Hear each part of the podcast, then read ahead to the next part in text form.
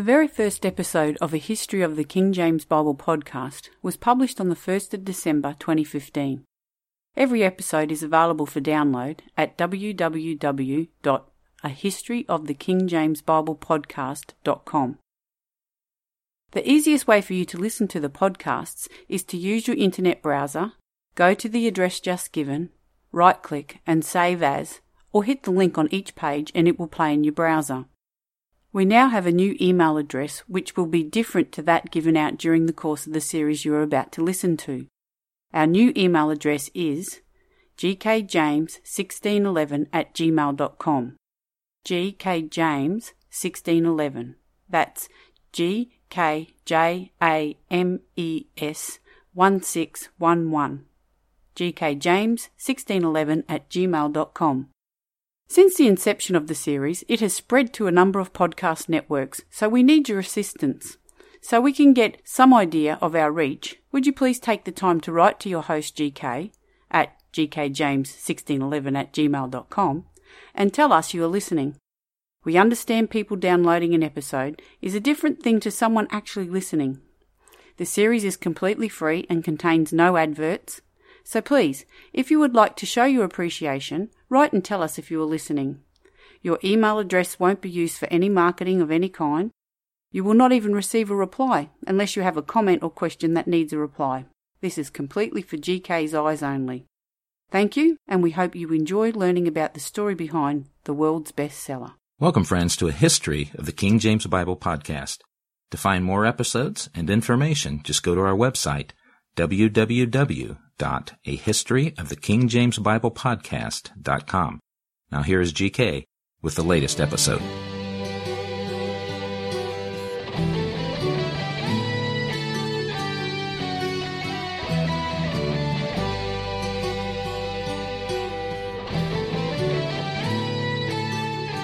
Welcome to the very first episode of a History of the King James Bible podcast.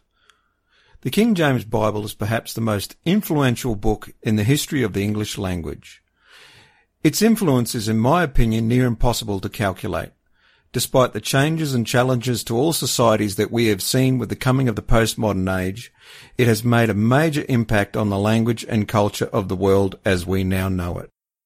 The intent I have for producing this series is to explore a number of questions about the King James Bible. Who was King James? What was his background? What was the reason for his lifelong, self-avowed fearful nature? Why was there a need for a new Bible in English? Who translated this new Bible? For me, this is one of the most interesting portions of my inquiry.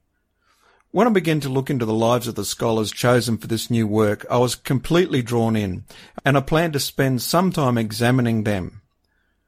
My interest in the translators led me to wonder what sources did they use? Who was the intended audience of this new Bible? Is this version relevant in the 21st century? The questions go on and on, and as you will see, if you stick with it, these are just a few of the topics I plan to cover.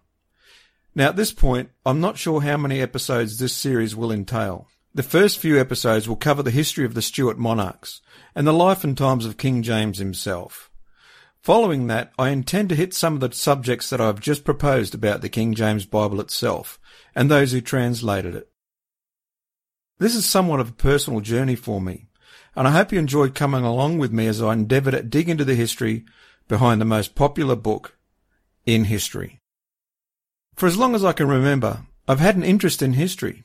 I understand how some may find the topic boring, but for me, it explains how we, the human race, got to where we are now. Or I should say it goes some way to explaining that.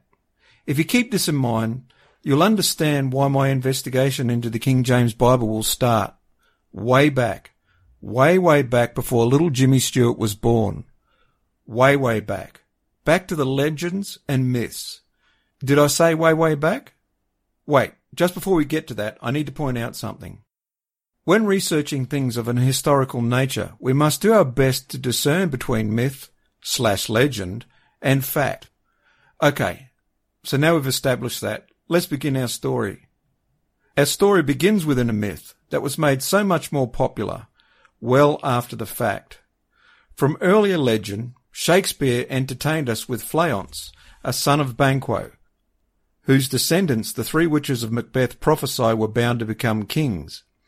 He and his father are legendary slash fictional figures who were presented as historical in the 16th century. Banquo as the ancestor of the Stuart kings by escaping Macbeth and fleeing to Wales where he has a son who becomes a her- hereditary steward to the kings of Scotland. Let us now turn to a partial rendition of Shakespeare's Macbeth. And for the first time on a History of the King James Bible podcast, let us have some drama. This is Macbeth, Act 1, Scene 3, a heath near Forres, and three certain witches.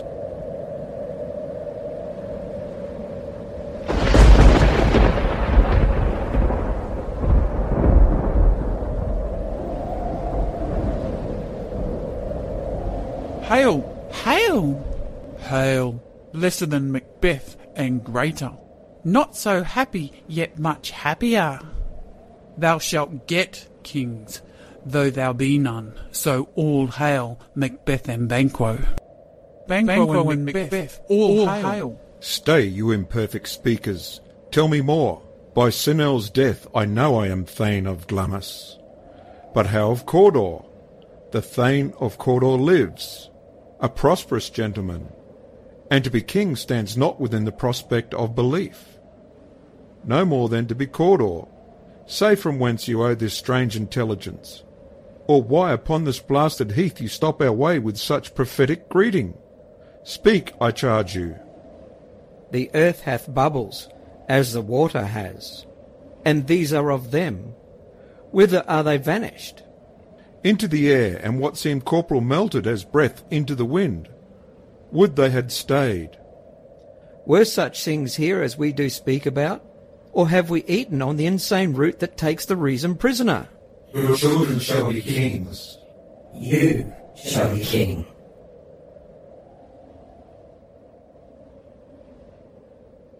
It is a stuff of legend that the ancestors of James VI of Scotland came from Fleance, the son of Banquo.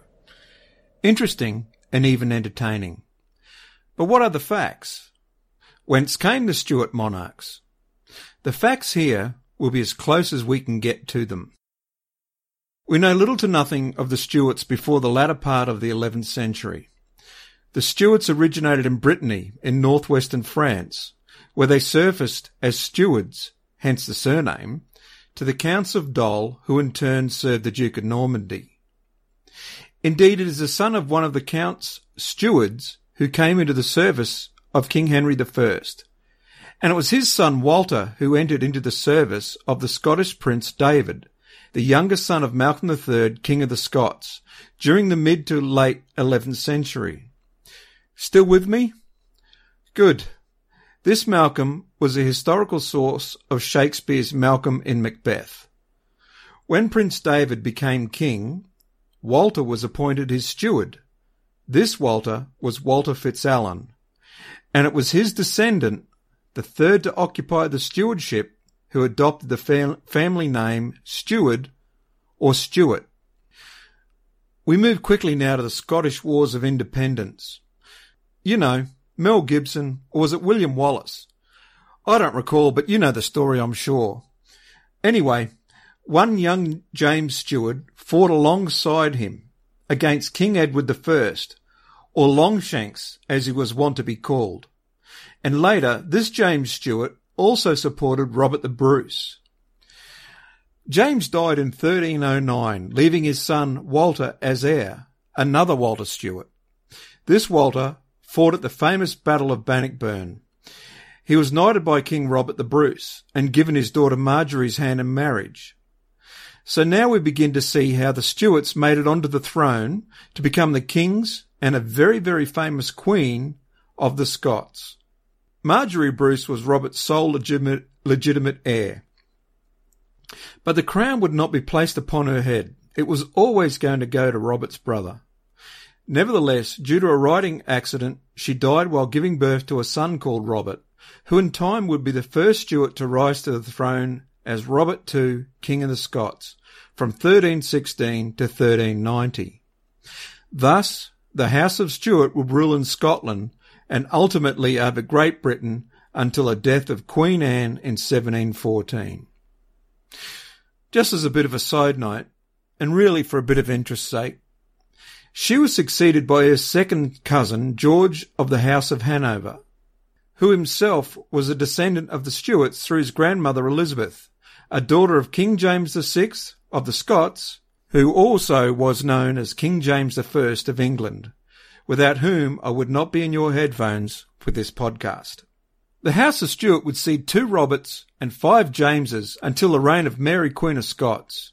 Now we could skip on to King James VI and beyond that to the book that now bears his name. But I think that would be an injustice to the narrative that I'm forming here because not only is Mary's story interesting, but it's because within her womb that the story really starts. What's that you say? It's obvious that all our stories begin in our mother's womb? True. I agree. But this babe's time in the womb would impact upon him for the rest of his life. And we'll get to that part shortly. I promise. Mary Stuart, or Mary I of Scotland, or Mary Queen of Scots, ascended to the throne of Scotland when she was less than one week old, following the death of her father, King James V. Until I began my research for this project, I didn't realise how fascinating Mary's life was. I mean, I knew a bit, enough to take my children to, to a little museum just north of Brisbane to see one of her shoes. Yes, one lone shoe belonging to Mary, Queen of Scots. I wonder what happened to the other shoe. I've always wondered that. Raised in France while Scotland was ruled by regents, Mary eventually married the Dauphin of France and was Queen Consort of France for a very short time. Dauphin. I've long looked for an excuse to use the term and pronounce it like that Ever since I heard John Malkovich pronounce it that way in the moving picture film The Messenger, the story of Joan of Arc. That was a while ago, so I hope I've got the correct reference. Maybe it was a libertine with Johnny Depp. Anybody know? If you know, write me and let me know, please. Anyhow, after the death of her husband, Francis II of France, Mary returned to Scotland in 1561, a nation riven by the turmoil of the Reformation. This was not the only issue Mary would face. There was a question of a husband. Surely a woman couldn't, nay, shouldn't rule on her own. Should she? This was an issue that the nobility of Scotland dealt with, and it's probably correct to say that Mary was keen to marry anyway, so as to produce an heir. It's interesting to note that her cousin, Queen Elizabeth I of England, or Lizzie, as I endearingly like to call her, remained unwed, or as she claimed, she was married to her country, proving that a woman could rule without the aid of a husband. Anyhow, Mary's eye eventually settled upon a tall, handsome man named Henry Stuart, or Lord Darnley, and we're going to go with the name Darnley for the sake of this episode. Darnley was a cousin to both queens, and he and Mary were soon married. It was to be a tumultuous time for Mary, Darnley, and Scotland, but it would be a union that would bring forth the namesake of this series and indeed the Bible that this series is based upon. The History of the King James Bible podcast is brought to you by Like Flint Radio. You can find them on the web at www.likeflintradio.com. That's www.likeflintradio.com. Now, let's return to a history of the King James Bible podcast with your host, GK. From all reports, Mary was well and truly in love with Darnley, and they were married on the 29th of July, 1565. But it wasn't long before there were major issues with the marriage, the least not being the fact that Darnley wanted to be more than the king consort.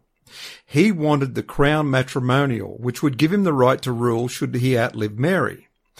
Mary was having no part of this. To make matters worse, Darnley had become jealous of her relationship with her private secretary David Riccio or Rizzio. Rizzio, a talented musician and singer who, despite reports that he was not in the least bit attractive, caught the Queen's eye. He was an Italian who had made his way to Scotland via France, and it was said that she preferred his company more than that of her husband's, and even that Signor Davy had access to the Queen's bedchamber. His demise would not be long in coming, but it was not for the reason of jealousy alone. To blunt her husband's spending, Mary had it so that all papers he would write had to be signed by her and then by him.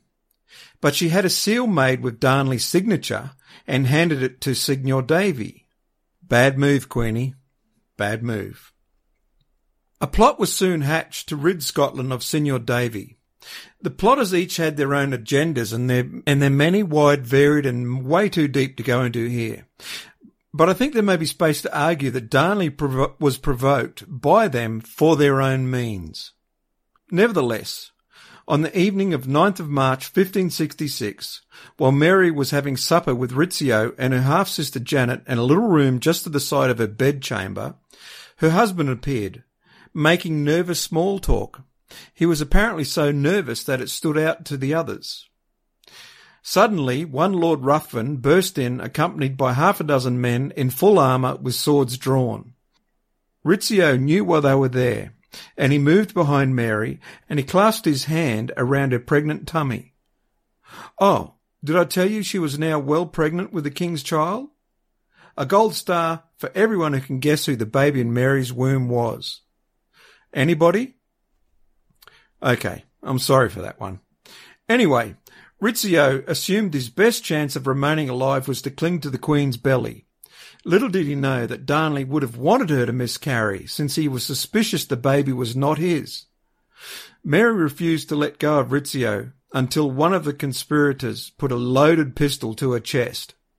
After a struggle, Rizzio was removed from the room and taken next door, where, where others involved in the plot waited, and he was basically butchered there, having sustained 53 stab wounds, including one from Mary's husband, the King, Lord Darnley. Upon hearing of Rizzio's death, Mary dried her eyes and plotted her revenge. Events moved rather quickly from this point. With Mary under house arrest, Darnley and his conspirators prepared to govern Scotland. During these machinations, though, Darnley had a change of heart. He must have realised that his position was precarious at best. If these blokes were prepared to put a pistol to the chest of the Queen, perhaps they would soon turn on him. So he threw himself at the mercy of Mary, and the two decided to escape. During this escape on horseback, Mary was said to have reminded Darnley that she was pregnant, to which he replied, Come on, in God's name, come on. If this baby dies, we can have more. It kind of gives an indication to the man's character.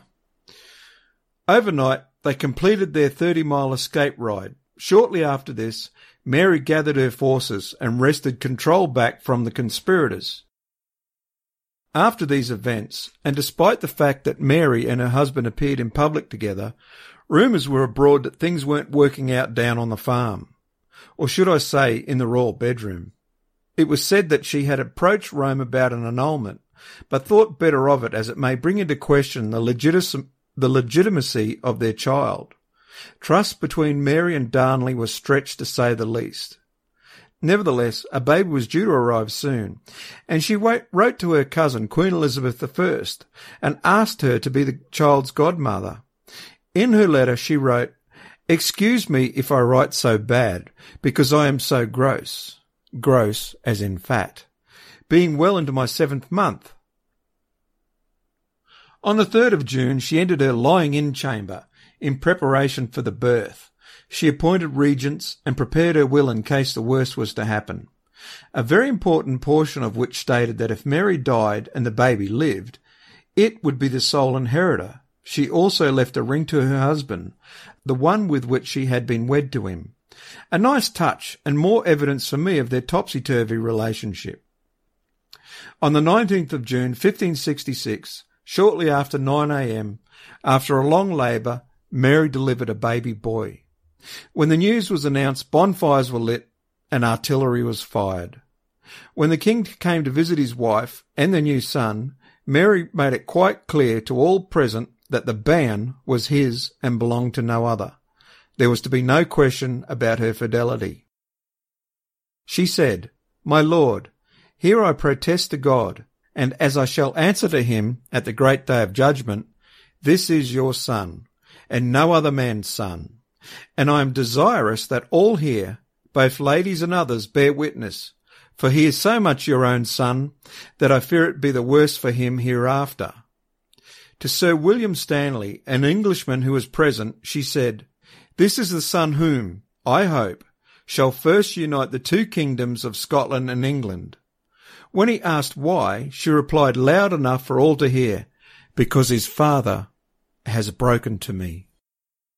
It was at this point that the subject of the murder of Rizzio was raised again between the king and the queen, and she made it clear that while she may have forgiven, she would not forget. It seems to me that Mary and Darnley's relationship was at times close and at other times distant. I can't help but wonder if she was struggling to forgive, hoping the marriage might work. But she couldn't get past the murder of Rizzio. Perhaps there was more to the relationship than this major event. Indeed, it was reported that Darnley was vain, conceited, cowardly, and treacherous. And what of the rumours that Mary had been unfaithful? Further trouble was brewing, and indeed more was to come of it. But at this point, the young prince was reported to be in good health. Elizabeth's ambassador reported that the babe was sucking of his wet nurse and was, to his assessment, well proportioned and like to prove a godly prince. This has been a short episode for our first one. The next one won't be as short as there's much more to come. So join us next time as we explore the childhood of James, the godly prince.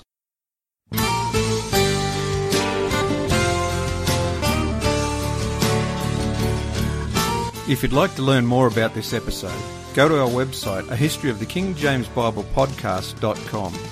There you'll find reference to the works reviewed in the production of this series. You will also see any relevant graphics and also find credits to those who have helped us in the production of this series.